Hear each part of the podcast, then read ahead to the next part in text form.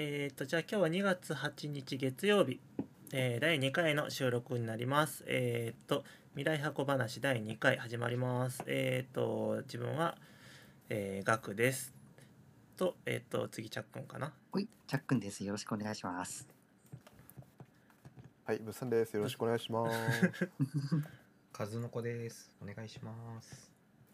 はい、よろしくお願いします。お願いしますお願いします。じゃあ、えっ、と、今日は何話そうかってことで、えっ、と、今ハマってるもの、ものでも、作品でも、漫画でも、小説でも何でもいいんで、そういう話をちょっと、わやわやしてみようかなっていう感じですね。うんうん。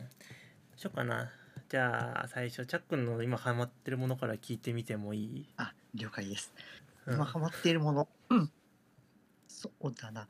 基本的に、なんだろう、こう、大げさになるかもしれないけど、ライフワークとして、自分自身のこう最適化っていうところを今、えっ、と、楽しみながらやってるんですけれども、うん。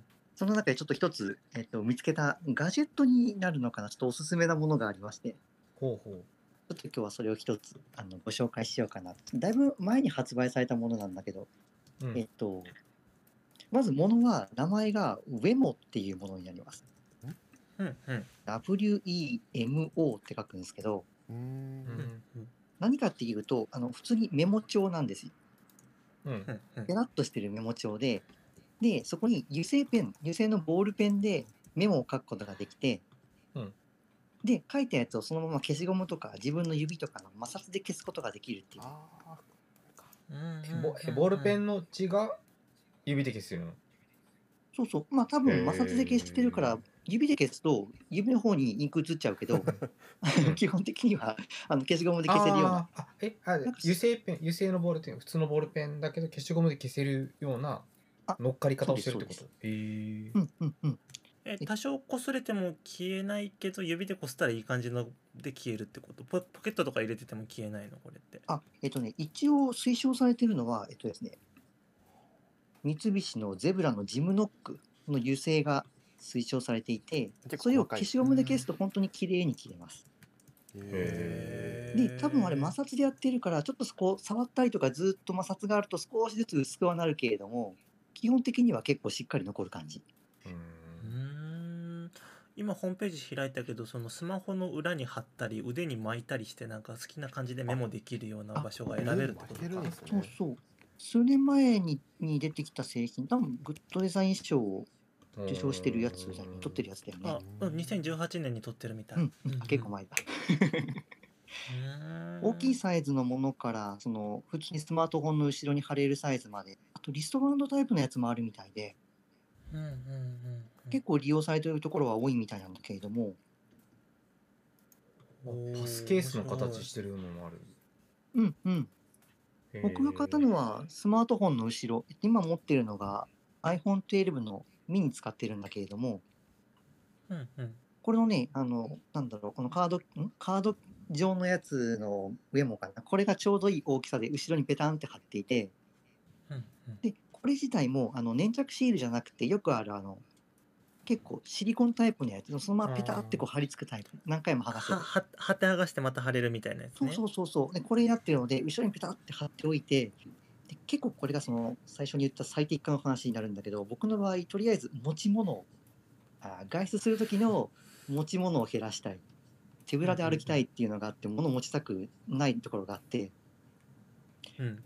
ただ iPhone1 台だけだとどうしても手書きでなんかこう書いたりとか説明をするっていうあの状況がただあるんだけれども、うん。それを解決するためにいろんなメモ帳を使ったりとか、もう財布の中に忍ばしたりとかしてたんだけど、どうも億劫で、うん。で、最近ちょっとこう探してたら、あ、昔こんなのがあったなと思って買ってみたら、これがなかなかいいと。いう感じのおすすめの、これはガジェットになるのかな。すげえ。面白いね。なんかチャックンのチャックンの初めて会った時の印象で、一番印象的だったのが、はい。あのミニマリストなのに長財布持ってたんだけどその理由がはい薄型のモバイルバッテリーをさせるからっていう あの話がすごくすごいなと思って やっぱでも徹底してんなと思って そうそうなんですよ。あれあれもですね、あれから2、3回構成が変わっても、あの長財布とあのモバイルバッテリーはありません。また変わりました。えさらに最適化されてるのねああれ今は、ベストメソッドじゃないんだじゃああれまだいや、あれは、あれは iPhone SE 第2世代に対する僕のベストメソッドであって、あ今はですね、あの iPhone 12 mini に変えたことによって、それは、えっと、バッテリーの問題とうん、あとなんだろう、あとなんだろう、バッテリーの問題かな、あれは。あとスペースの問題とかっていうのはもう改善されたので、もうモバイルボバッテリーは持たなくて、あ iPhone 12 mini 1台だけ持ってる感じにそうなるとさ財布もじゃあなくなってるようななくなってるというか財布は小さくなってるあ、そうなんですよ。もうこれもですね、もう僕はもうそもそも財布はもう持ってなくて、財布持ってない基本的に、そう、基本的に Apple Pay とモバイル Suica のみであの決済をするっていうあ自分縛りを作って生きています。いや最適化や最適化究極ですね。でもこの間までさそのカード2枚くらい持つからっつってあのスマホの裏側にはその入れるためのパスケースがペタってくっついてたじゃない？あれはもうあの引退されたってことよね？あ、えっと、マグセーフウォレットさんですね、あのカリフォルニアポピーっていう非常に可愛らしいものをね、あの迎え入れたんですけれども、ちょっと今、あの退役なさいまして、すげえな。はいははいい、次の就職先をあの彼は今探しています。アップデートの頻度がすごいですね。うんまあ、ちょっと試してみたいなっていう、まあ、ちっちゃいものなので、あの欲しい方いらっしゃったら、箱ないですけど、あのお譲りしますので。欲しいんだけどこの間厚手のケース買っちゃったからなあれね、つけ悪かったよね。やっぱりやっつけたけど、磁力がね。いやあの後ねまた買い替えたんよケースをあの派手派手ケースにしてあの中でこう、なんかこう流、流体物がこう動いてるあれか。ああ、そうそうなんか流行ってますよね。うんあのちょっと。そう派手派手ケースにしたらちょっとこの中にこのオイルが入ってて中で砂がこう流れるみたいな、うん。やつだから。あなん懐かしいね。そうそうそう。昔こういうおもちゃあったよね。あった。あったよね。うん。額に入っててこう傾けながら。そうそう。で中でボール動かしたりできるようなやつもあったよあね昔。そういうのもあったね。ねそうあんな感じのケースにしたから多分カリフォルニアポピーちゃんもくっつかない気がする。じゃあ、あのどなたかにですね、あの、うん。iPhone12 使ってる方いらっしゃいましたら、マグセーフウォレットを それ聞いてる聞いてる方でもいいんですか？連絡がいけば 視聴者あの手渡しができる範囲であればいいと思 福岡にお住まいの方。なるほどう。ここにお住まいの方。あとチャックあそうだ後で概要欄にチャックンのじゃあツイッターアカウントさ書いておくの。了解です。まあでもあれですねあの話が戻ってしまうけど、うんそのウェウェモってやつ良さそうですね。外出中にすごい使いやすそうですね。そうなんですよ。これいいのがその、まあ、一応推奨されてるのはこのジムノックの油性なんだけど油性ボールペンであれば大体綺麗に消えるらしいのでえ油性だったらだい綺麗に消えるっていう？そう多分油性じゃないとインクつきにくいか落ちちゃうんじゃないかなと思って一応おすすめは油性のボールペンっていうふうに書いてありますね。なるほど。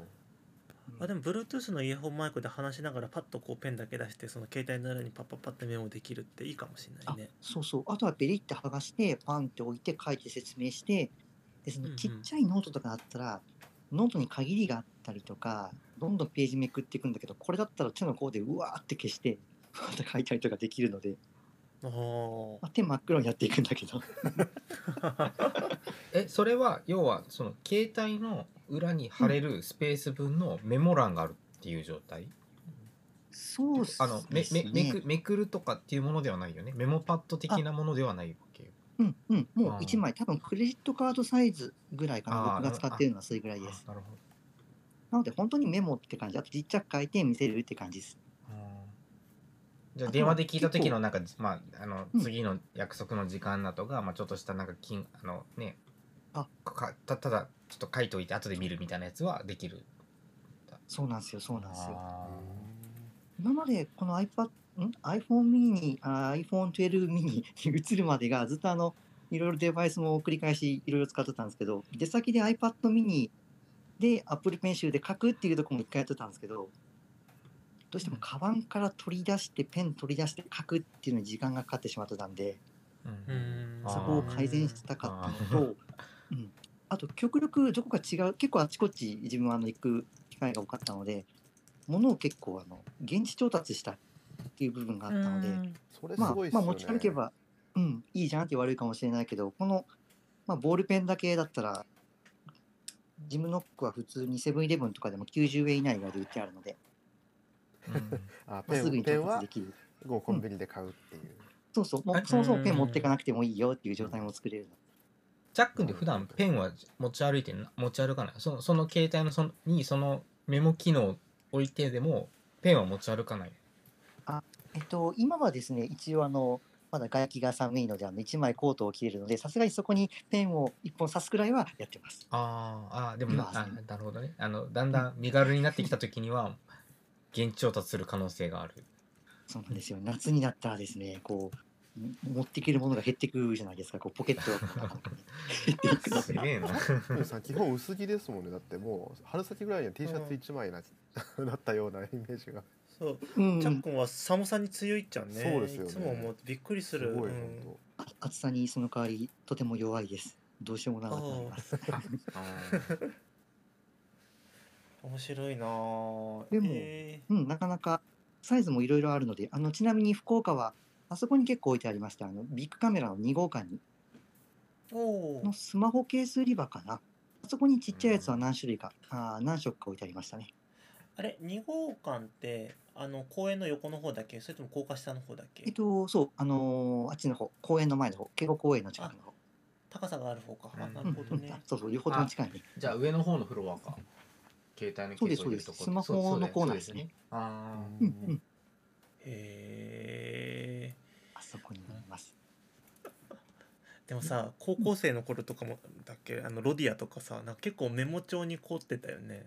ロディア、ロディアもね、ロディアもまだ使ってるんだけど、あれね、ロディアケースもね、何回も買い替えて持ってはいるんだけど、うん。結局ロディアって、あの形でなんかすごく満足して書かなくなるっていうね。あわかる。あ こう減っていくとだんだん悲しくなってくあるの。のーそ う1枚いくらだってね。カバカバーもあるけどなんかねうんうん。書くのがもったいないと思っちゃう自分がいるんだよなあれ。うん。あとあの剥がした後にこれどうしたらいいんじゃろうっていつもなって困ってたっていうね。そうなんだよね。うん。やっぱり結局紙で書いてももう写真撮って PDF 化して保存することが多いので、確かうんううんうん。ん、ただ紙もったいないなっていう気もして、にあでもあれかそれスマホだとあれですねそのスマホの裏にメモで貼ったやつを写メ撮れないっていうのはありますねだからもうそのままピリって剥ぐんですよ。ああそうかそうか剥がしあその場で剥がしてそうそう。で写メ撮ってまたもう一回貼り貼り付けるみたいな感じですか、うんうん、なので何回もつけられるシリコンタイプのやつが理想だったのえで。こスマホサイズっていくら？えっとね、アマゾンで買ったら2枚入って800円ちょっとだったかな。え違うね安くないあ、ごめんなさい。1枚で800円ぐらいだと思います。あーじゃあまあでも何回も繰り返し使えると安いよねそれでもだいうん。色はね、ベージュとかホワイトとか、水色、あと黒っぽいのもあったかな、グレーっぽいのもあったかな。うんあでもあのシートで貼る今言ったやつもあるしもうケースの形になってるやつもあるんだねあそうそう、スマホケースのやつもあるみたいですね。うーんあるみたい。うん iPhone12 もあるねへうん、多分ウェブ、アマゾンとかから買った方が、あれかもね、しっかりと選べるかもね。えにゃにゃにゃなるほどこのリストバンド型とかすげえなんか便利そうう。うんん結構使ってるところ多やっぱ。外出に特化してる感じしますよねちょっとねそうです。うん今ね、なかなか動けませんが。でもあれ多分医療関係の人とか結構使いそうな感じしますよねその患者さんとか介護の対応中とかに。リストバンドにつけたやつにメモするとか結構ありそうな気がしますよね、でも考えたら事務職系の人とかって急いでうん。手の甲ぐらいにこうメモ書いてる人いっぱいいるかうんうん書きら、あそうそう。あれがなくなるのかなくせるのか。うん。うん。そうそうですよね。風呂で頑張って一生懸命落とさなくてもよくなるっていう。そうそう。結構ね、前の製品ではあるんだけれども、ちょっと気づかなくって、最近使ってみていいなと思いました。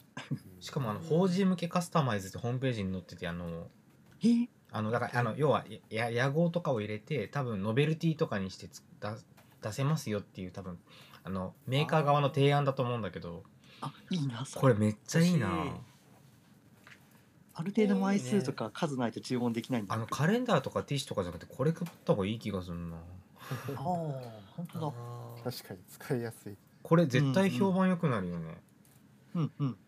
もらった側は勉嬉しいかも強か勉強会とかもう最近ないけど勉強会とか行ったらさなんかそのなんていうの企業の名前が入ったさ、うん。ノートとかたまにプレゼントされたりするけどあー。そんなよりこれの方が嬉しいよね。確かに。場所も取らんし、は IT 系の人だと結構ねあのステッカーが、ね、ある。けど。ああるけど、うん。でもこれ確かにでもスマホの裏に貼ってくださいっていう感じで渡したら結構喜ばれるかもしれない。背面って結構ね余してるスペースうんだしそうあ、うん。ねあいいなこれ。対面がツルツルしてるケースもしくはもうそのままの iPhone とか後ろガラスなのでそういうところにはペタッと貼れますね。うーん。タブレットサイズとかないのかな？ああったと思うよ。ちょっと大きいやつ、えー。すごいあでもこれケ素材的にはケースタイプのやつがスマートフォンやタブレット端末にって書いてるから多分タブレットサイズあるね、iPad の裏側に貼っとこうかな。素敵やあなうん。大きいやつも多分買ってきてサイズ合わなければこれ素材的にはもう切ってしまえばいいと思うから。うんうんうんうん。へえいいね。なかなかいいです。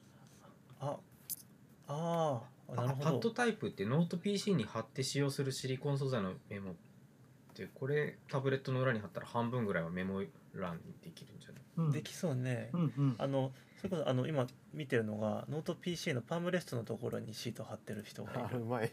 あなるほど、うん。でで電話とか受けてからああ書くとこ書くとこここみたいななんかいいよね。ああそれいいね、あうん。ただ難点はやっぱり消しゴムでは綺麗に消えるんだけどやっぱシリコン素材の上を消しゴムで消すのでどうしてもこう消しゴムカスがペタペタくっついてるから取るときがちょっと面倒くさいかなとかうん。ゴミを。あまあガムテープとかアスランテープ使えばいいんだけど。ーうんうん。あの車のクラクションのところに置きたい。なんか音なりそうじゃないですか。書くとき書いてあるでもいやいやでもそれ筆圧の問題で結構書けるよ。俺かああのそこそこにノートとかだからその電話。運転席で電話しててあのこうで、うん、するあの何？そこにこうメモを置いてノートをもたもたれかけさせて書くとかするから。ああいやあそこにあったらその場で書けんじゃんって今思った。そのねペンは別にあのサンバイザーのところ上のところにあそこに刺しちゃえばいいから、うん。いいなこれ。ちょっとね路肩に止めて書いたりはできるかも。方法がいっぱいありそうですね。えこれまとめて買ってやすいとかならみんなでまとめて買えるのにね。うんうん 多分そういうのもあると思セットとかありそうだよね。ううん。えー、あとでこれ付箋探してみようの代わりにしたら付箋がいらなくなるね。まあ貼るとこそうですね。だって終わった机の上とか。なんかやること書いてあのデスクにペタって貼るのをそこに書書いて終わったら消すっていうだけにすれば。うん。いいかもね。いろいろ使い方がああそうですね。えっと結構デスク仕事の人は結構助かるいいんじゃないかなと思って。うん。うんうん。確かに。あでもうん。あでも腕に巻くやつも熱いな。これ定規にもなるんだ。なんか程よい硬さっぽいよねそれ。なんか昔、そういうおもちゃなかった、うん。なんかあの、うん。伸びててあの手にバチンってやったらさくるくるくるって巻くあの巻くやつ駄菓子屋さんとかにあった。あったあった。あれ思い出すんやけど。わかんない。あのあれなんや反射板とか仕込んであって。そうそうそうそう。ねちょっとあのそうそう。け光る黄色ね蛍光イエローみたいな色とかよくあったよね、うんで子供が自転車で遊び行く時お母さんがこれつけていきなさいって言われるやあそうそうつっていう。そうそんなんあったんですね。あなんぬあせ世代の問題かいなやでもそんな変わらないはずですけどね。そんなに変わらないはずだけど。えあまあ地域柄もあるかもしれないけどね。あー九州あでも沖縄もあったあったんだよね。あったあった西うんそうかでも西日本で流行ったのかもしれない、ね、そうそうそうそう。あでもこのバンド型のやつ超欲しい。1200円か。1200円か。一回試しにこの小さいカートサイズがあのビッグカメラさんに置いてあるのでそれを試してみてやって買ってみるのもいいかもしれないですね。そうだねそうだね。ちょっと欲しいものリストにとりあえず登録ポチッとなんと。えー、面白いなので僕のスマホの、あ iPhone の裏側は落書きだらけですね。すげえ。なるほど。チャックンの最適化の一部が垣間見えるアイテムですね。あ。そうですね。確かに。最適化ネタはまたちょくちょく出していこうと思います。僕からはこんな感じで。めっちゃ助かります。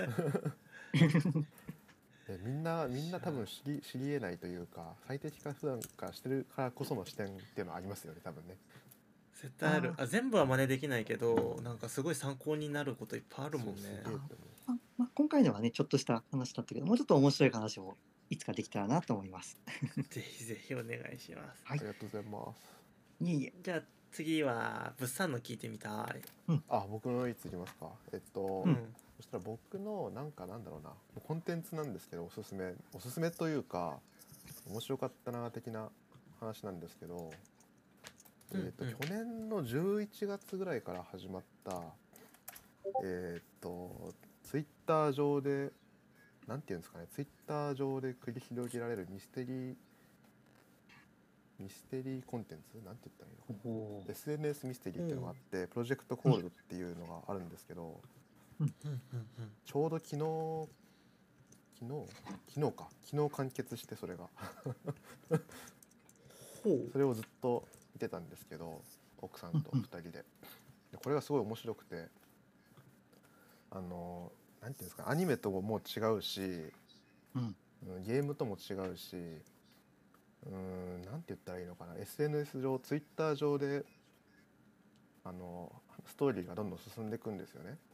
ええであの視聴者っていうか、まあ、SNS のユーザーツイッターやってる人たちがあの謎解きに一緒に参加してでその謎解きの結果によって物語が変わっていくっていう。面白そう。おお、そう仕掛けがまず面白そう。そう仕掛けがねめっちゃ大なんか規模がでかくてあのもう半年かけてこれをずっとややってるんですよ半年。半年っていうか、まあえー。去年の11月からなんで何ヶあ月ー111212あ4まあ4ヶ月ぐらいですかね、でそれくらいの時間をかけてあのストーリーが展開していくんですよね。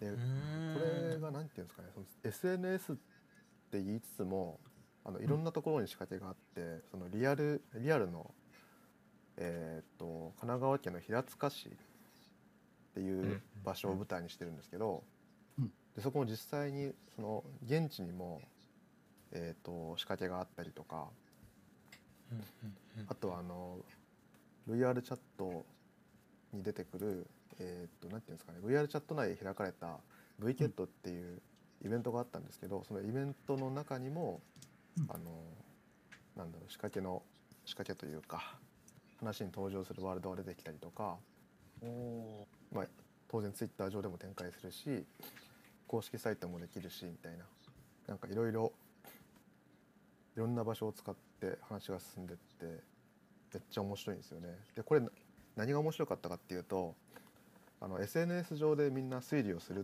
ていうその Twitter 上でみんな推理をするっていう想定だったんですけど最初は。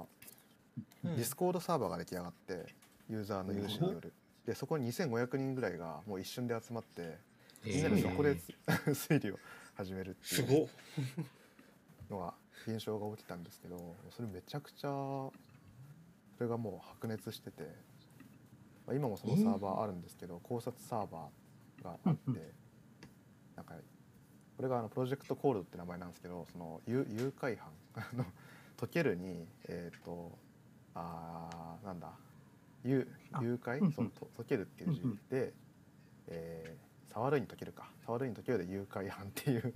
うん その解読班みたいな感じの団体ができてでその中で考察が始まって毎晩毎晩いろんな人がそこで考察を投稿していくっていう。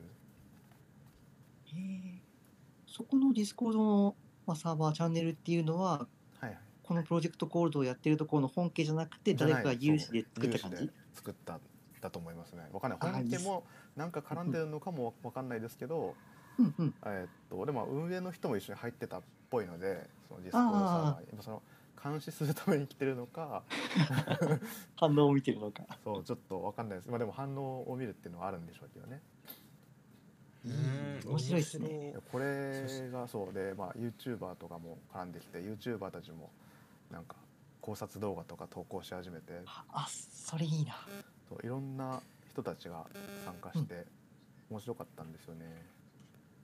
へえこんなんなってたんだ。全然知らなかった。うん。最初はなんか全然 そうそうですね。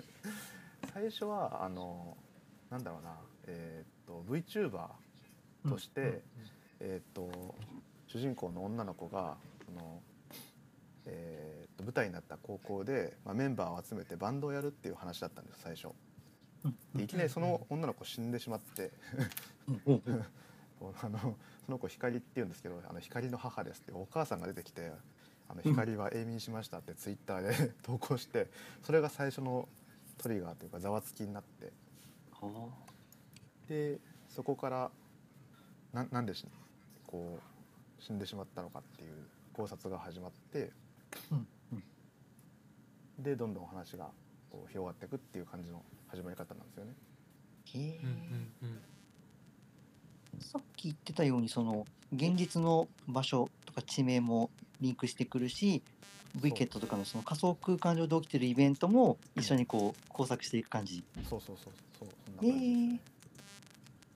ということはさっき言ってたように考察考察をしてるあの見てる側っていうのもはいはい。普通の YouTuber だったり VTuber だったりいろんな人がこう関わってる感じ。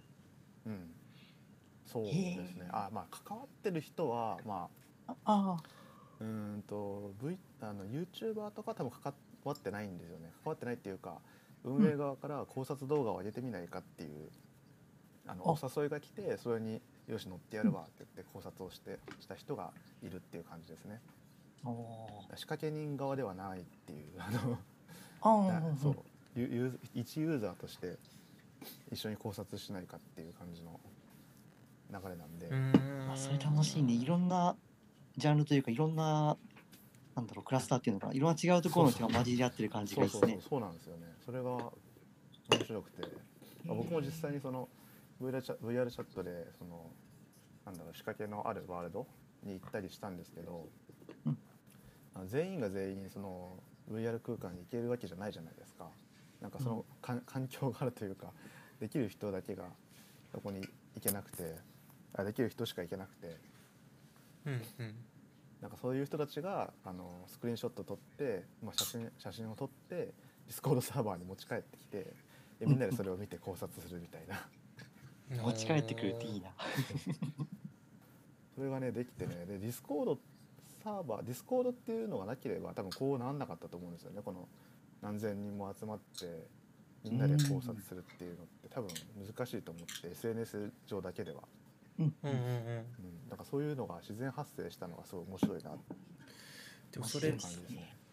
仕掛けた側もさそんだけ状況がほらもうユーザーがどういう行動に出るかわかんないじゃん、うん。ディスコードサーバー立てるなんて。そうまあそう。そううん。織り込み済みかもしれないけどそれに応じてその発信する情報も多分柔軟に変えていかなきゃいけなかったりとか交流によってそのストーリーラインとか変えたりとかうん。なんかいろんなことが裏であったんだろうなって思うとその運営者サイドもすげえ頭いい人たちなんだろうなう。ん。すごい大変だったろうなって思いますけどね。確かに。なんかうん。SNS でねあのはやあのこう盛り上がるぐらいだったらこうなんか誰がどんなこと言ってるかぐらいウォッチできそうだけどうん。なんかあのねディスコードっていうかなんかあちょっと集約される環境っていうのかななんかができると、うん。なんかあの考察が深くなりそうでなんかあっさり謎解きがされるっていうかなんかバレちゃったんねみたいな。ことが起こりそうだなと思って、SNS だったらなんかねあのおのおのが言いたいこと言うだけでなんかこううん。ちょっと的得た人がいたらなんかその人でちょっと盛り上がるぐらいのもんだけどディスディスコードっていうかそういうなんかねみんなのこうなんか集合知みたいなのができる環境ってなんか、うんそうねなんかちょっと違う予想が予想なんかできてないかもしれないと思ったら面白いね。そうだからそこを超えないといけないっていう、うん。そうなんですよね。もうその本当にそれで、まあ、何千人も集まれば例えばスーパーコンピューターを謎解きに使う人とかもいるんですよ。実際に。あの4桁の番号を、うん。あのなんだろうな。4桁の番号を入れてくださいみたいな。あの、うんうん。パスワードをパスワードを入力する欄みたいなのが出てくるのとかあったんですけど、うん。それをスーパーコンピューター使って総当たりであのあ 時間ぐらいで解いてしまうみたいな人が現れてさすがにそれやめてくださいっていう。あなんかそろばんの問題を電卓で解くみたいな感じになってんじゃん。そ う例えがうまいね。印象もありましたね。へはああでもそんだけ人々を熱狂させた仕組みでちゃんと完結させれたってかっけえな。まあもともとねある程度の展開は用意してあったんでしょうけど、うん。うんそう、うんうん。面白いのがそのキャラクターとコミュニケーションが SNS 上で取れるんですよ。その登場人物と。それでそのキャラクターにあのこういうふうに動いてみてみたいな感じで指示を出して実際にその行動を取ってもらうとかもあったりとか、えー。まあ、実際その謎謎は謎謎解きとして用意されてるんですよ。なんかこうこういう謎が謎こういう手紙が出てきましたみたいなこれってどういう意味なんでしょうみたいなのを主人公たちが投稿してそれをみんなであの解いていくっていうのがメインなんですけど、まあ、それ以外にあのキャラクターに行動を指示したりとかこれってこういう意味なんじゃないのってヒントを与えたりとかっていうのができてそういうの面白かったですね。あなんかどこか今あるゲーム実況的な感じにも似ているんだうんそうですね。あ確かに。それはあるかもしれないですね。実況者が一人では分かんないのを視聴者と一緒に解いて、うん。なんか進めていくみたいなね、うんうん。そううんそれも確かに似てるかもしれないですね。まあでも。プロジェクトコールド、あうん。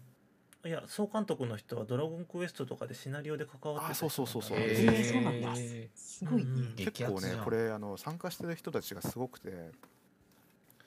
えーっと、まあ、キャラクターデザインで望月圭さんとか結構今有名な人だしあの、うんうん。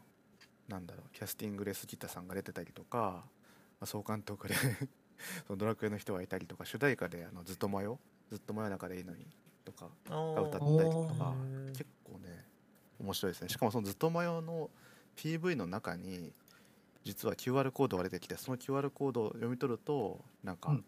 あのなんだろう情報が出てくるみたいな仕掛けもあったりしてえ結ー構ね深いんですよねいろいろと。すごいね。凝ってるね凝ってるね。めっちゃ凝ってますね。まあそんだけ参加型なんで深くしとかないとすぐ解かれちゃうっていうのは あるのあるんでしょうけどねちょっと、うん、このあの今クリエイターのページ見てるんだけど、はいはい。プロジェクトコールドのはいクリエイターキャストってページ見てて、こう体験ギミックっていう担当者がいて、はいはいはい。確かにこういうなんかこうあらゆるメディアとか状況とか場所をクロスしてこういう体験をデザインしてる人もいいるるんですね、あー。そういううん専任の人がいるんですね。あでもそれこそこの方ツイッター見たけどリアル脱出ゲームとかのやっぱの方だねあそうそうそうそうそう。ね。そうそうですねだからやっぱそういうなんか何？あのこうス 3D のね、うん。あの企画ものの、うんうんなうんうん。に携わってるクリエイターさんってことよね、うんあのリアル脱出ゲームも参加したんですけど、うん。実際に。うん。あのコロナなんでそのオンラインでやるんですよ。リアル脱出ゲームででどうやってやるかっていうと、スタッフさんを動かしてスタッフさんにあのプレイヤーになってもらってで通話でその人に指示出してあのこっちに進んでくださいとかあっちに進んでくださいっていうのを言って解いていくんですけどそれもめちゃくちゃ面白かったんですよね。えー。多分そういうところで得た知見を生かしてるんだと思うんですよね多分きっと。うんうんうん。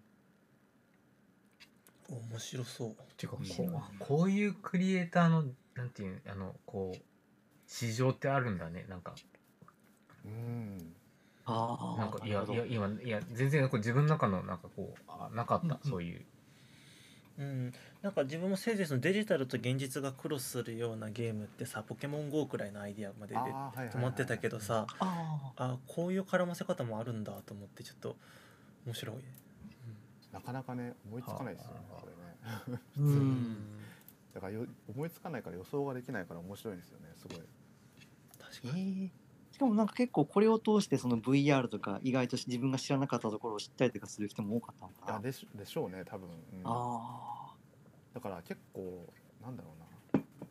VR もニッチなあ分野なんで、これに関わってる人もなかなかそっちには行けないって言って有識者求むってなってましたもんね。あうん。そういうのいいねいいね。いろんなところがつながっていくのが面白いね。そうそうそうそうですうね。んうんこういうの見たらオキュラスクエスト2めっちゃ欲しくなるね。うん。うまいのがそういうバーチャルの空間に行ける人が見に行ったりとかその現実の場所っていうものもあるからそこが近い人が見に行くとか。住んでる人がそう現地班って言って、うんうんうん現地実際に現地に行って写真撮ってくるとかもありましたね、ああ面白いねうん YouTuber の人なんか本当に取材しに行ってましたもんね平塚までああすごいねいろんなもの巻き込んでるね。面白いな。そういうの面白かったですね見てて、まあ、ちょっと次回作があるかわかんないんですけどまあ、うん。なんかシリーズ化していくような空気があるんで、おおーまあ、あの情報を追っとくのはいいのかもしれないですね。ちょっと全然わかんないけうん。どわかんないですけど、うん、あこれは気になる。面白そう。そう。あのキャラクターのツイッターアカウントとかまだ残っててツイートもされてるんでもしかしたらなんか続きがあるのかもしれない。おうん。うん。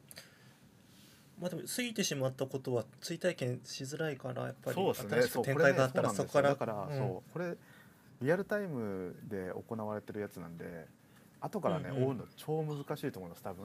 後から追ううん。の、難しそそうリアルタイムで多分見ていってる人だけが多分本当にその体験ができるというか。あーでもなんか新しいログをログの残し方とかも出てきそうだね。そうっすね、面白いね。へえこんなのあるんだ。え面白いこと聞いちゃった。うんうんこれ面白いね。まあそうですね。この人たちまあ主主眼主眼してる人っていうかあのなんだまとめてる人たちを追っていくのはいいかもしれないですね。また別のねうん 新しい作品ができるかもしれないし、そうねまあとりあえず物産のツイッターを追っとけば新しいこういうの面白いのが出てきたら。ちょちょいちょいねそう 実はちょいちょいこれ関連のことはツイートしてたんですけど。あ多分前提知識がなかったから多分スルーしちゃってたんだろうな。見てもちょっと分かんないんですよね多分。まあまあまあちょっと何かあったら共有してきます物産のツイッターアカウントを要チェックですね。要フォローですね。そうです。要フォローですね。ちょっとツイッターアカウントみんな貼っとかないとこれ。貼っといてください貼っといてくださいこんな感じですこれ僕が僕がバトン渡してっていいですか？あそうね。じゃあじゃあガクガクさんお願いします。あオッケーちょっと参考資料を取ってくるからちょっと待って。あそう了解です3秒で戻ります。それそのタイミング必要だったんですね。文献があるんですよね。文献が。いやーまあそんな感じであれですね。ちょっとこれだったら誰も知らないだろうと思って 持ってきたんですけど。うんうん。じゃあいつもお待たせしました。お帰りなさい。おかえりなさい。ちょっとここまで割と最先端的な内容が来たんで自分ちょっと温故知新で小説の話になるんですけど。そう。最近ねあのちょっと難しい本に触れようと思って三島由紀夫。ああーいいあな。いいうん。そういうの好きですよ。今まであの読んだことあったのは金閣寺と潮騒と仮面の告白くらいしか読んだことなくて、あのあまりよく知らなくて三島を語るような立場にはないんだけど今回新しく一冊チャレンジしたのが「金色」っていうやつであの禁止の金に色で金色。っていう小説で三島由紀夫の結構ページ数あって文庫版でねえっ、とね何ページだこれ。570ページくらいあるんだけど分厚いね。そうそうそう。でねもうあらすじでねこれ絶対面白いと思って買ったんだけどうんうん読むね、うん。一生を女性に裏切られてきた老作家日野木俊介は美青年南雄一が女を愛することができない同性愛者であることを知りこの青年の美貌と肉体美を利用して恨み深い現実への復讐を企てる。俊介の計画はかつて自分を苦しめた女たちを破局に追い詰めることに成功するが「てんてんてんてんてん」っていうね。やばいですねだいぶそう。やばいよ要はねくっそイケメンからあのー最初そのくっそイケメンめっちゃ純情なの。で、うんあの言い名付けというか女の人で自分のことを好いてくれてる女性がいると。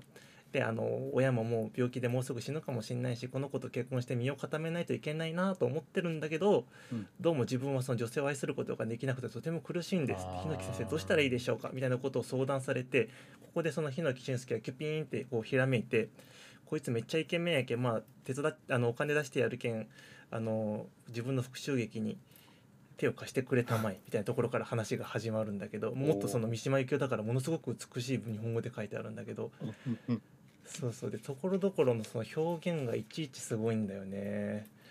いなんだっけちょっとね全部なんかすごいページ数僕はあのドッグイヤーでピチャってあの折っちゃってるんだけど。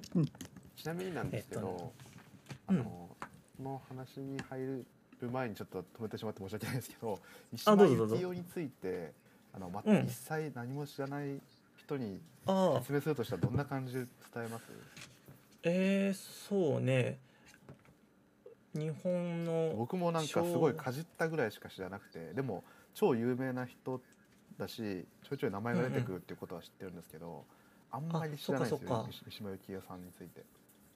そうね。じゃあちょっとこのちょうど小説にその紹介文があるからね。ちょうどいい、うんうん。うん、三島由紀夫1925年から1970年。東京生まれ本名平岡公武。1947年東大法学部を卒業後大蔵省に勤務するも9ヶ月で退職。執筆生活に入る。1949年最初の書き下ろし長編「仮面の告白」を刊行、えー作家としての地位を確立。主な著書に1954年の「潮祭」56年の金閣寺。65年の佐渡公爵夫人。など、えー70年11月25日北条の海第4巻天人御水っていうものかな？の最終回原稿を書き上げた後自衛隊一概駐屯地で自決駐屯地で自決三島文学は諸外国語に翻訳され全世界で愛読される。って書いてあって、そうそうなんかすごいその美しい日本語で小説を書く人なんだけど最後の方って結構その広告主義あの天皇の脳っていう字に国って書いて、ちょっとそのあのそういう思想に傾倒して最後うん。一概の駐屯地自衛隊の駐屯地でそのなんだっけそこの偉い人をこう人質にとってその演説をしたのね。うんでその後腹切ってじあの自決したっていう壮絶な最後をそうその書い演説た人なんだけど。のああ、かっこなさったって聞いたね。動画とかがねそうそう。残ってますもんね実際にね。残ってる。状態で。で結局取材のヘリコプターとかが飛びすぎて何て言ってたのか誰も知らないんだけど そうそう。まあそういうなんかでも結局この人美意識がすごすぎて、うん僕の感想だからこの多分ちゃんと三島由紀夫を読んだことがある人は何言ってんだって言うかもしれないけど僕の感想だと美意識がすごすぎて最終的に精神的にも肉体的にもその自分の審美眼にかなうものになろうとした結果がああだったのかなみたいな気がしてて。うん、やっぱその思想的なものとか何かに準ずるとか。あと結局なんかその最初ものすごく虚弱体質でその兵役もそれで落とされたみたいな経歴を持ってるんだけど、うん。30代40代くらいでなんかその肉体改造に目覚め。えでそのなんかギリシャに行ってその人間の肉体の美というものを自分の体で表現するのもいいのではないかみたいな気持ちになったらしくって。でまあボディービルみたいなこともしたりしてそのあの頭の中も肉体も精神も全てその自分の美意識を突き詰めていった人なんだろうなっていうイメージがあって、えまあ34冊しか本読んでなくてそこまで語れるもんでもないんだけどとっても面白い人だなと最近思って読み始めてるんだよね。わ興味がある。面白そうだね。そう面白い。でもねあのチャックには秘宝なんだけど Kindle 版が出ていないっていう。そうそう紙媒体しかない。っていう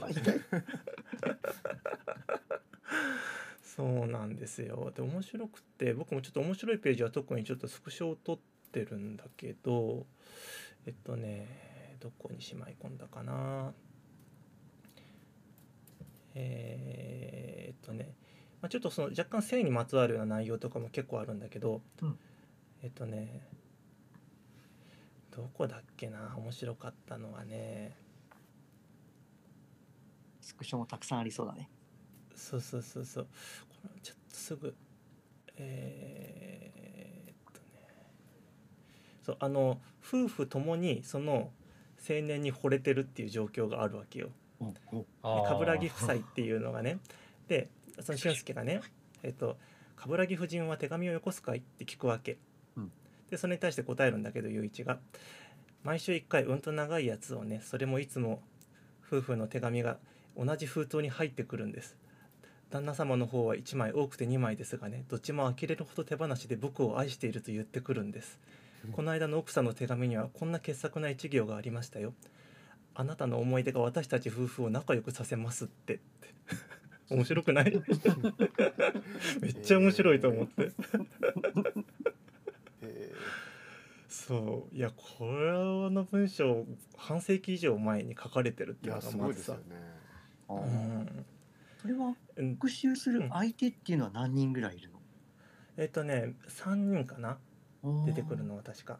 そう冠城夫人っていう人だあと2人くらい出てくるんだけど結局でもその冠城夫人最後めちゃくちゃかっこいいキャラだから最後までぜひ読んだらおおってなるよ。えー、そうなんだ、うん、うん、面白そうだ。でねそうえっとねあの男性2人で連れ立って歩いてるところにその、ま、ちょっと道道中街中で歩いてたらその通りすがりの人から「あれきっと同性愛でまあいやらしい」っていう声が聞こえてくるわけよ。うん。でそこで雄一がね雄一の方は周知と憤怒のために好調した信孝の腕を振り切って街灯のポケットに両手を入れた信孝はいぶからないこういう仕打ちには慣れっこになっていたからである。あいつらあいつら美青年は歯ぎしりをした。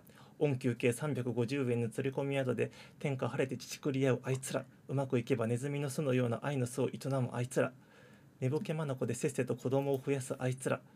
日曜日に百貨店の大棚ざらいに子供連れて出かけるあいつら。一生に一度か二度精一杯のケチくさい浮気を企むあいつら。死ぬまで健全な家庭と健全な道徳と良識と自己満足を利物にするあいつら。しかしいつも勝利は凡庸さの側にある。雄一は自分の精一杯の軽蔑が彼らの自然な軽蔑にかなわないことを知っていたって。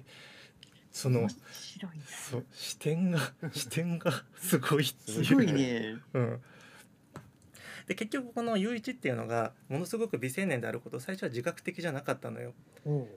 でその自分の美しさに気づいてなかったんだけどそのその俊介が最初「君がそんだけ美しいんだからその僕の復讐の道具になってくれ」って言われた時にその自分の美しさに気づいちゃうわけ。うんうんうん。でどんどんどんどんナルシストになっていくわけよ。でその奥さんと結婚したんだけどその奥さんも実はその俊介が思いを寄せていた相手だったのよ。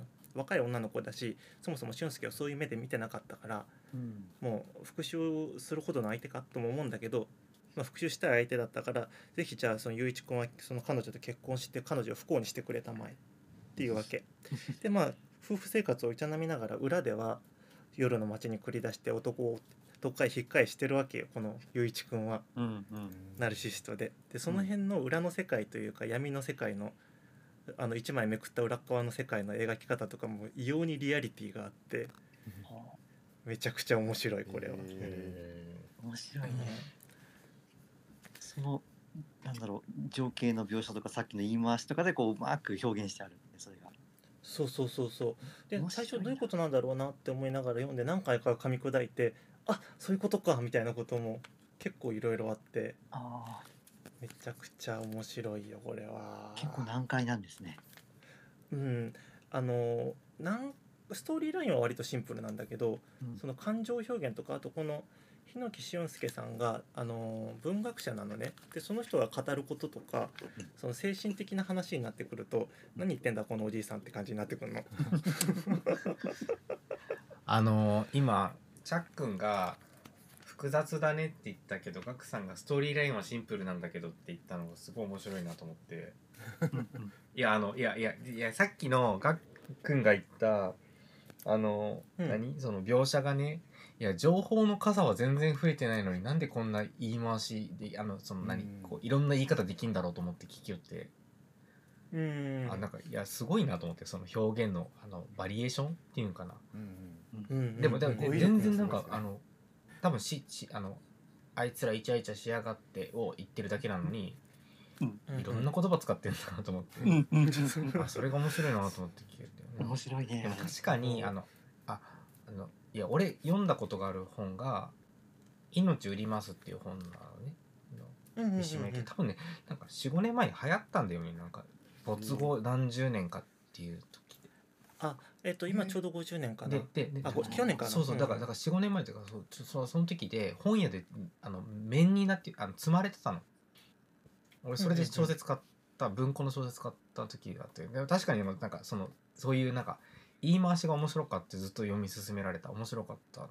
うん、日本語がすごく豊かになるよね。そうそうそうなんかそその「命売ります」って本はあのなんかあのなんていうかな全然自分の命はどうでもいいみたいな自殺もう自殺しようとしたけど失敗してうんうん。でなんかこうなんていうのかな心中とかなんかだからまあ自分の価値はあんまり自分で自己評価高くなくてなんか自分の、うんうん。だから何でも屋さんじゃないけどなんかそうやってなんか人に自分の時間を売るみたいな仕事をしてするんよね。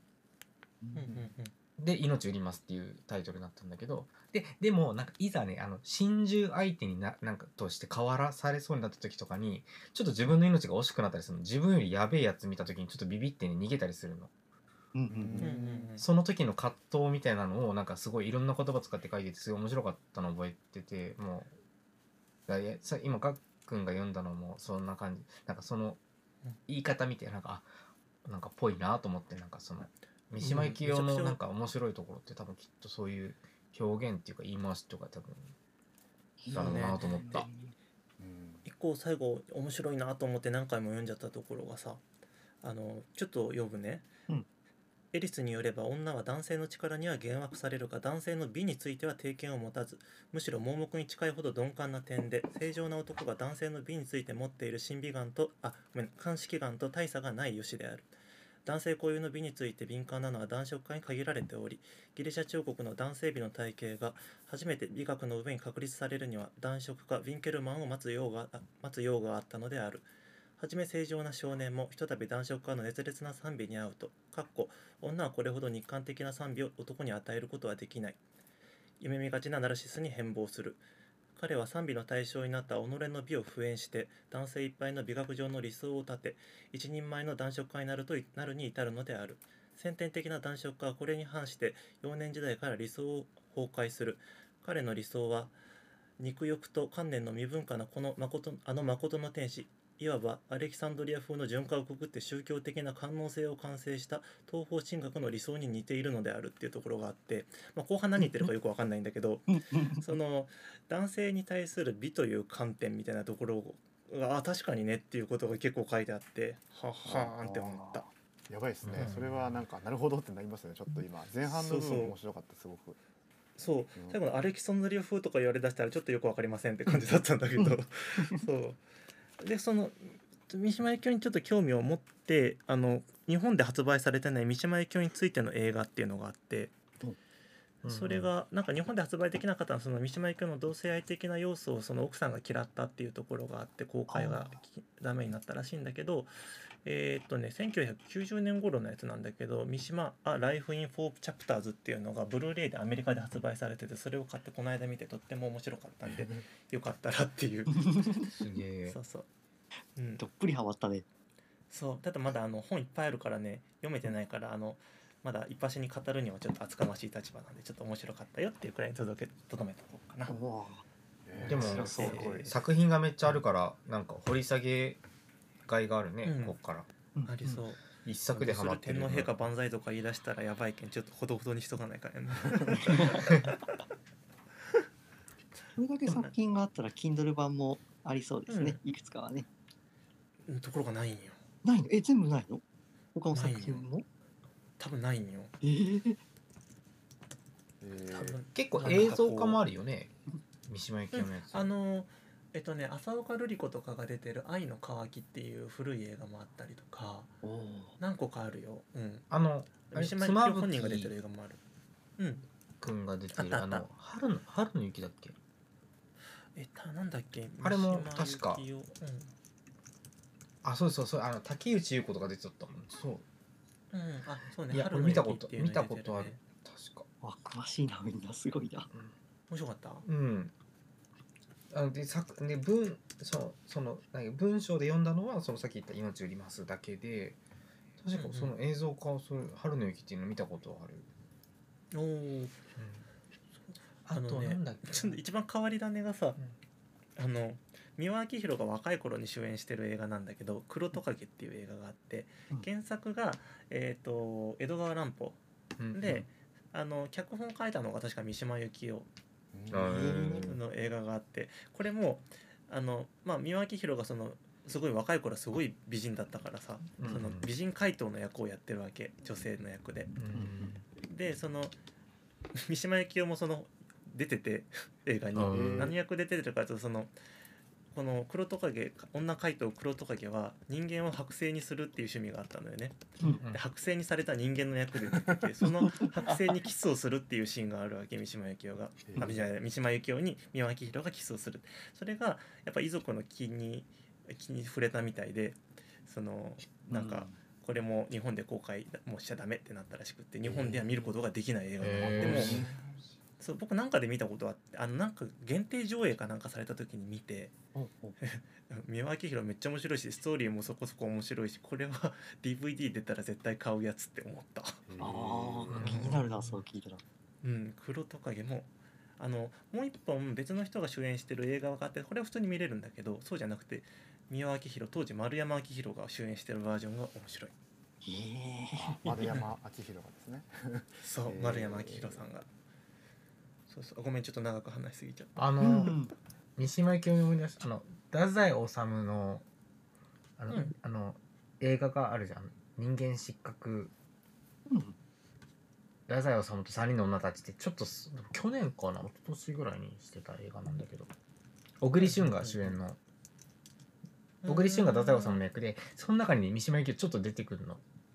おおそうそうそう。なんかねそれが面白いがなんかあのちょっとあのこうなんていうんかな？なんか物書きとして太宰治をなんかこう認めてないんじゃないけどなんか思想がちょっと許せないのかな？なんかそんな感じのなんかで飲んでる太宰治のところに殴り込みじゃないけどこうなんていうんかな？こほうちょっとなんかお前が太宰かって言ってなんかこうの殴り込みに行くシーンがあって。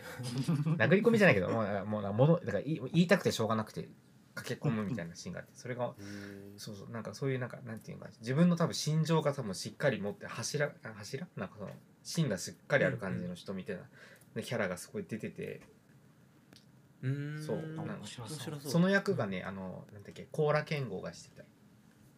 でもさちょっと出演の時間は短かったんだけど今ウィキペディア開いたら断蜜とか沢尻エリカとか宮沢りえとか出てる。面白いよ。あの太宰治の女たちがそのだからえっと宮沢りえと沢尻エリカと二階堂ふみかな。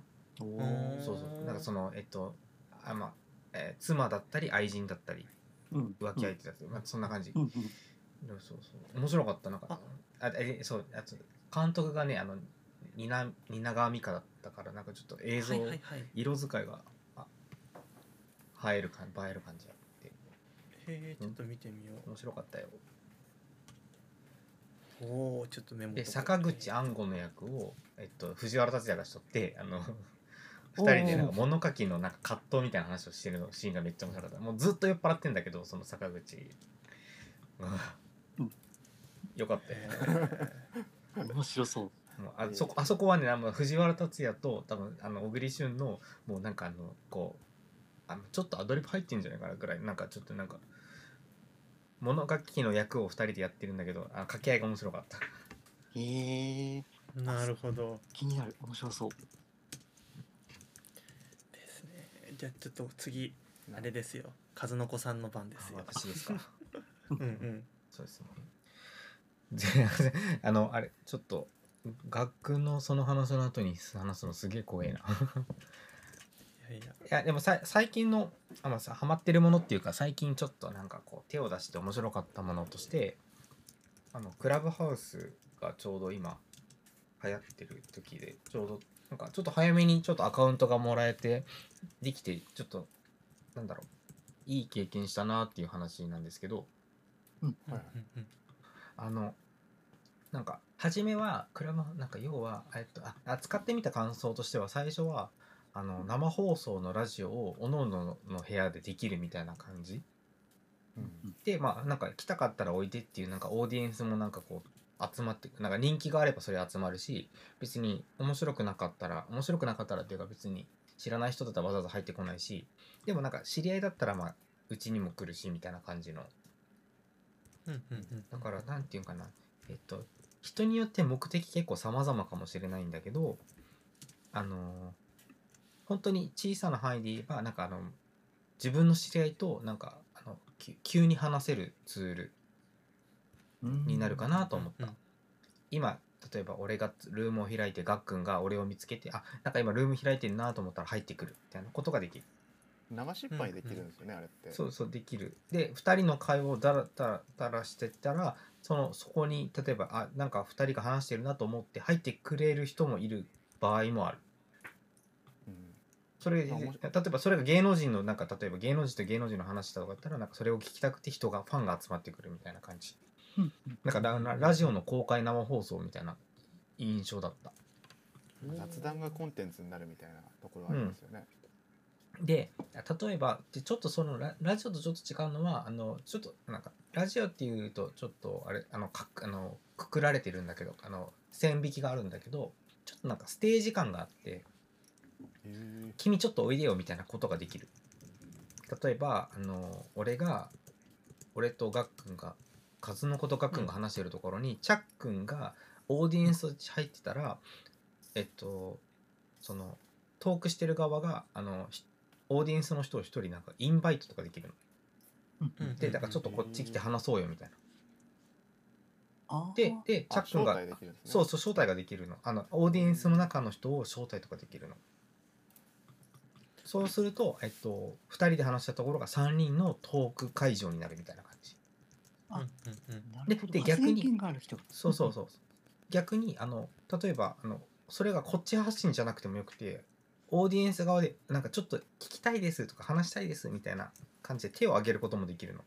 おいいねいいね。それはあのとあのスピーカー側がその手を挙げた人は通知が来る来てなんかこの人が話したがってますよって言ってピックアップするかどうかはスピーカー側の意思で決めれる。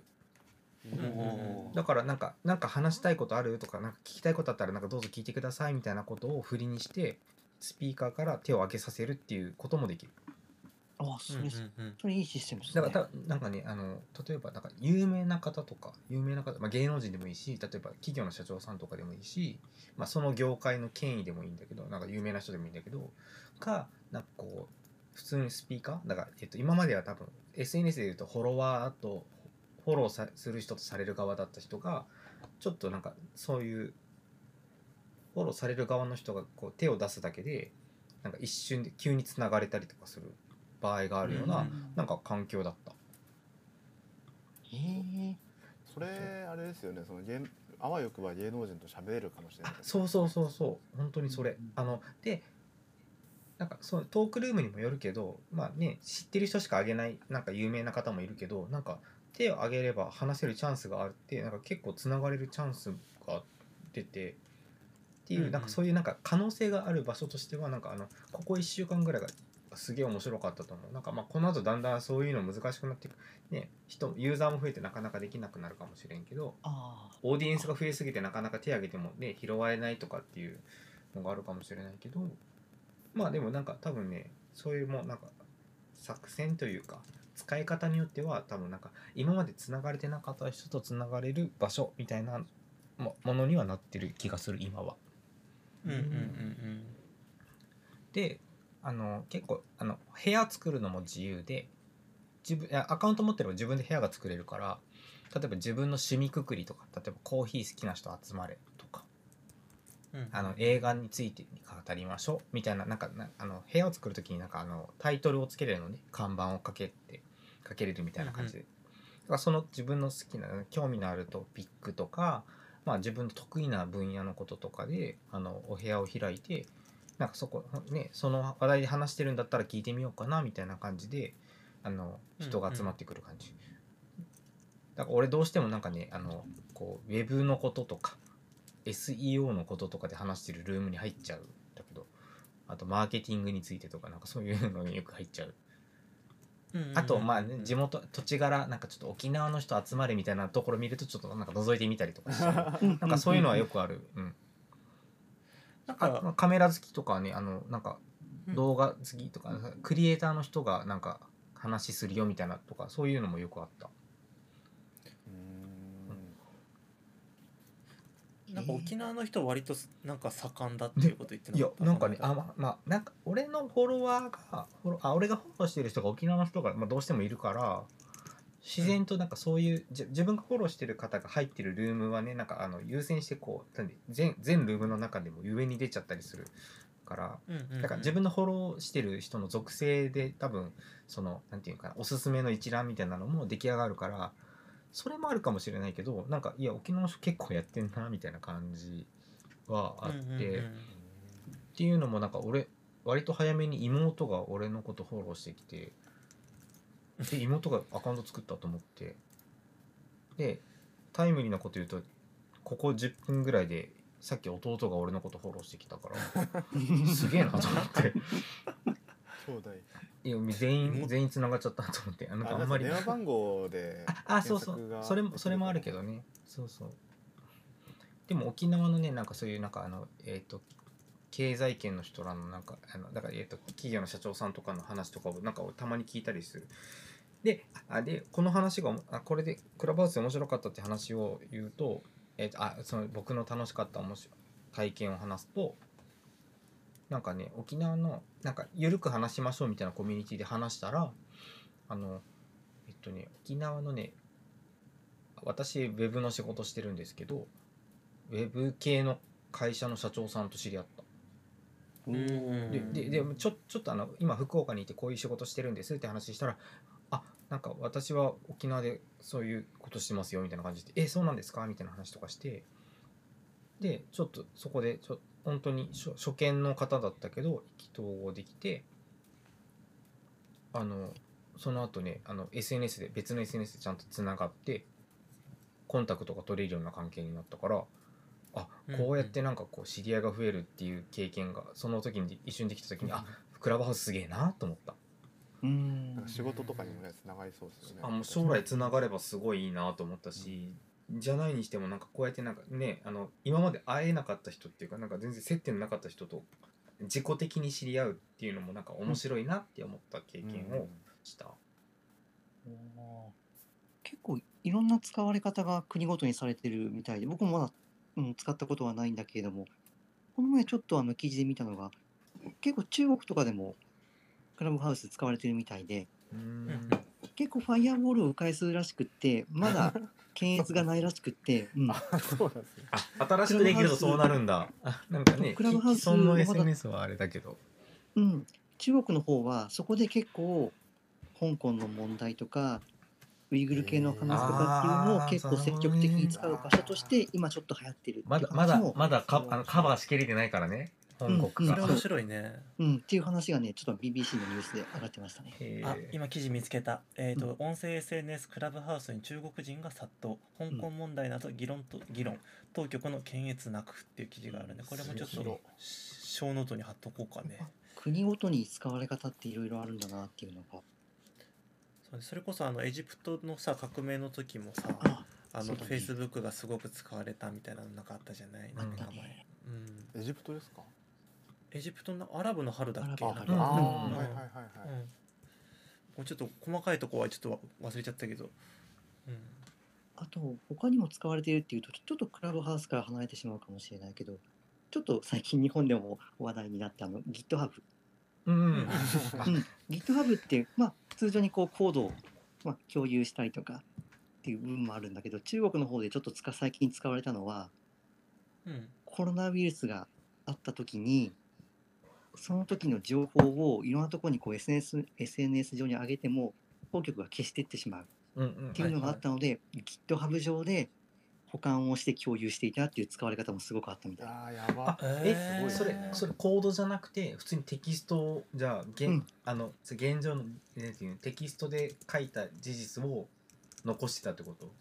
うん、多分ウェブ魚拓的な感じ。でちょっと詳しくは分からないけどちゃんとアーカイブとして残していた、まあ、今は消されてしまってるかもしれないけど。ああワイヤードの記事かなんかに上がってたやつだ。ありましたあります。それです。う。んうんうんうん。あ。でも確かにコードっていう名前の原稿の可能性あるもんね。声明文みたいなやつ、あすごいよね。いろんな使われ方をしてるよねと思って。面白い。SNS だとなんかねあからさまになんかこう何？あの主張を述べてる感じが伝わっちゃうから、ウォッチされるけど確かに。てかあれですよねクラブハウスも音声だしそのその場で消えるじゃないですかあれって確か、うんうんうん。録音できるわけじゃないじゃないですか、うんうん。証拠は残らないからその場で会議して会議っていうか、ねうんうん。あの話したいことを喋ってでその場限りにするっていう使い方ができて面白いですよねそれねうんうんううん。んまあいいいい面悪い面いろいろあるんでしょうけど。あとあのーちょっとここは葛藤があるんだけど使い方としてすごい面白いな面白いんじゃないかなと思ったのはあのーえっとちょっと普通だったらクローズドやってそうな企画会議みたいなやつとか。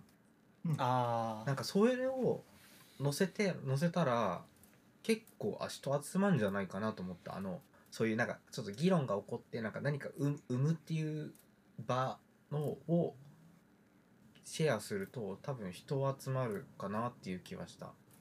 あれですねうん。公開ブレストとかやったら面白そううですね。ん、絶対面白そうっすね。あ公開例えばあまあえっ、とスピーカーの、えっと同意はいるけど例えば公開カウンセリングみたいなやつとか。あうんあうん。公開ディベートみたいなやつとかは絶対多分ねあの、結構ね生ものだしその場で生まれる何かみたいなのを多分見れるから。うんうんあイン多分インスタライブみたいなもう多分そういうねみ好きな人で見てる人はそういうなんうんなん。か、あの意図してるかどうかわかんないけどそういう気持ちで見てると思うんだけど生放送を見てる気持ちで見てると思うんだけど、うん。まあそれに似たような感じで楽しめるんじゃないかなと思って。あと今全然ないけど将来的になんかマネタイズもなんかできるような感じのなんていう拡張はあるらしい。展望はあるみたいだから投げ銭なりそういうなんか。3月3月くらいからなんか課金がね。始まるみたいなのなんかで見たね。だからその時に投げ銭になるのかあの例えばそういうなんか事前に例えばこのトークは有料制ですみたいな形の形取るとかね公開セミナーみたいな形のものとかにするとかなんかそういう多分なんか今アメリカのクラブハウスだとなんかコミュニティの機能があるらしい、ううんん、なんか今日本のものだとちょっとその部分がか今なくて今ベータ版みたいな感じらしいんだけどえっと例えばあのそれこそ趣味趣味のコミュニティみたいなのを事前に作っておいてその中でなんかルームを開くみたいなことができたりとか。そういう機能はある、うんうんあのえっ、と多分まあアメリカであるから多分あと日本でいつ出すかだけだと思うから、うんうんううん。ん、なんかあると思う今後、あー楽しいですね。うん、例えば YouTuber みたいなもののくくりでなんかそういう何？コミュニティがあったらね。YouTuber の集まりのトークをなんかアフタートークみたいなものとかなんかねしたりするのかな？なんかオフレコオフレコっていうかなんかね YouTube で話せないこととかうん。話してみるとかね、ば電話番号っていう縛りがなければねいいかもしれないですよねその辺は。YouTuber だとで で あのリアルネームでやらないといけないっていうのと、電話番号を入れたくないっていうのがありそうだからそこですよね。なんかそこがなくなればすごい広がりそうですよね。うん。あと今日本の場合日本の場合というかアメリカもそうなんかえ、まあ、その iOS 縛りみたいなのが今ちょっと出ちゃってるけどあーありますね。そうそう。あーあらしいね。ああとはそれはもう時間の問題だと思う。ので Android 版もきっと出るはずだし。うん。うんちょっとねその辺なんかいやでもだからすごいなんか今まだ面白いタイミングなんだろうなと思って。なんかローカルルールがまだ定まってないから、うん。日本って結構そういうの作りたがるじゃないですかローカルルール作りたがるね。うんうん。メルカリとかもすごいじゃないですか。うんかだからそれができる前だからすごい面白いですよね多分ね。うんううん。んできてくるとね後から入ってくる人がすごいそうだねね。そう辛くなるんでしょうけど今個人的には同業の方とかのなんかこうまあ全然違う距離の離れてる土地の違う同業の方とかとお話できたりする場所に入って話せるのが今楽しい。ううん。ん積極的やな。ほんとねいいね。いろんな伝わり方が今後されそうな感じでいやちょっと僕もアカウントだけあるんでちょっと使っていきたいんですよね。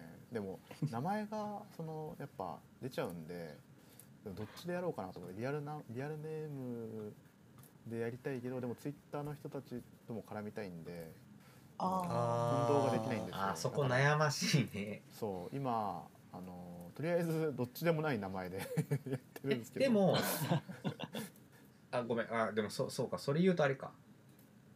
あのいや本名 AKA ツイッターの名前にすればいいじゃんっていうことしたけどそこくっつけたらダメだもんね。そうそうなんですバレたくない。ちょうだ そんなそんなことできるかって。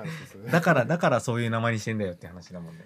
えじゃあもうさ楽天モバイルかなんかで無料の電話番号1個作ってさ。言わないでこうといや思った本当あのね今格安 SIM でさ1ギガぐらいのさ契約できるじゃうん。んなんか。最安の1ギガまでなら無料だぜってみたいな。まあまず ね楽天モバイルも多分もっと安いから多分ほぼ無ねうんうん。ゼロはないようなもんだから。確かに。まあそのためにそれをする かどうかっていうところですよね。でも確かにあのあの本名で俺俺本名だけど本名でやってるけどあの SNS の名前とかあのそうだね。SNS の名前でなんかもう一個アカウント欲しいなって思った思ってる今。あー。うん。うん例えば例えばだけど今この場のこのこの数の子っていう人格で喋るんだったら数の子で欲しいしっていう感じうんはある。そうですよね。ああうん。そうか。なんかさとりあえずこの番組に関して言えばその番組だけのツイッターアカウントが1個あってもいいのかもしれないねああああそうそう。うん。ですねうん。うん。うん。わかる。まあちょっとあの別別の話題として。そうそう。ごめんちょっと今ふと思いついちゃった。いやいや大事だと思うそういうの。うんうん。そうですね。まあでもなんかクラブハウスにすごいなんかあのなんかえっと今今今ならではの楽しみ楽しみとなんか将来性を感じるよっていうお話でした。うん、なるほど。ありがとうございます。面あ白い。りがとうございますなんかこの話また来週も同じ話題でさなんか 持ち寄ったら面白いもんいろいろってそうだ ね。そうだねそうだね。なんか大体おのおのあれだよね。自分たちはこう好きなジャンルがこう分かれているからそこでこう発展してきそうな感じでいいね。そうか被らなくてもいいですよ確かに確かね結構ね。本当に被ってないね、ここ。うん。ここの4人。うん。いい具合にね分散してるあでもかぶってないけどみんなお互いの話が面白いと思う程度にはかぶってるんだよね。あうん興味関心領域が。そうああ確かに。そうよねここで急にオリンピックの話とかされても多分みんな興味ない。いや、まあね。大丈夫。俺俺俺スポーツ好きよ。スポーツの話。いけるよ。あ一人いた。俺いけるよいける。いけるけど本確かにここでは持っていかないね。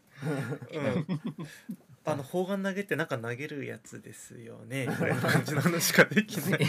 ガックンそれちょっと無理あるわ。ちょっと今競技名に投げって入ってるし。ああもうそこ全て説明されていた。今のちょっと難しいわ。そうもうそういう話の膨らみしかないっていう。インドア派が多い。そう。ねあでもあまあそうね。うん。まあそんなとこですかね。いやうん面白いはい。面白かった。ありがとありがとうございま面した。白かった。えっ、とじゃあ今日も聞いていただいて ありがとうございました。ありがとうございました。出した。はい。一応今日もの話題はちょっとまとめてまた小ノートに貼っといてあのツイッターアカウントも晒していいのかね。みんな晒したらまずい。大丈夫。大丈夫ですよ僕は。あいいんじゃないかな。僕は構わない。大丈夫かな？考える。じゃああの うん分かった。じゃああのダメなら明日くらいまでに言ってもらえたら、うん。あうん。はい はい時間が高いだから。はい。じゃあまた来週も収録すると思うんでよろしくお願いします。ありがとうございました。あありがとうございました。お疲れ様です。じゃあ止めて了解いや今日も面白かったな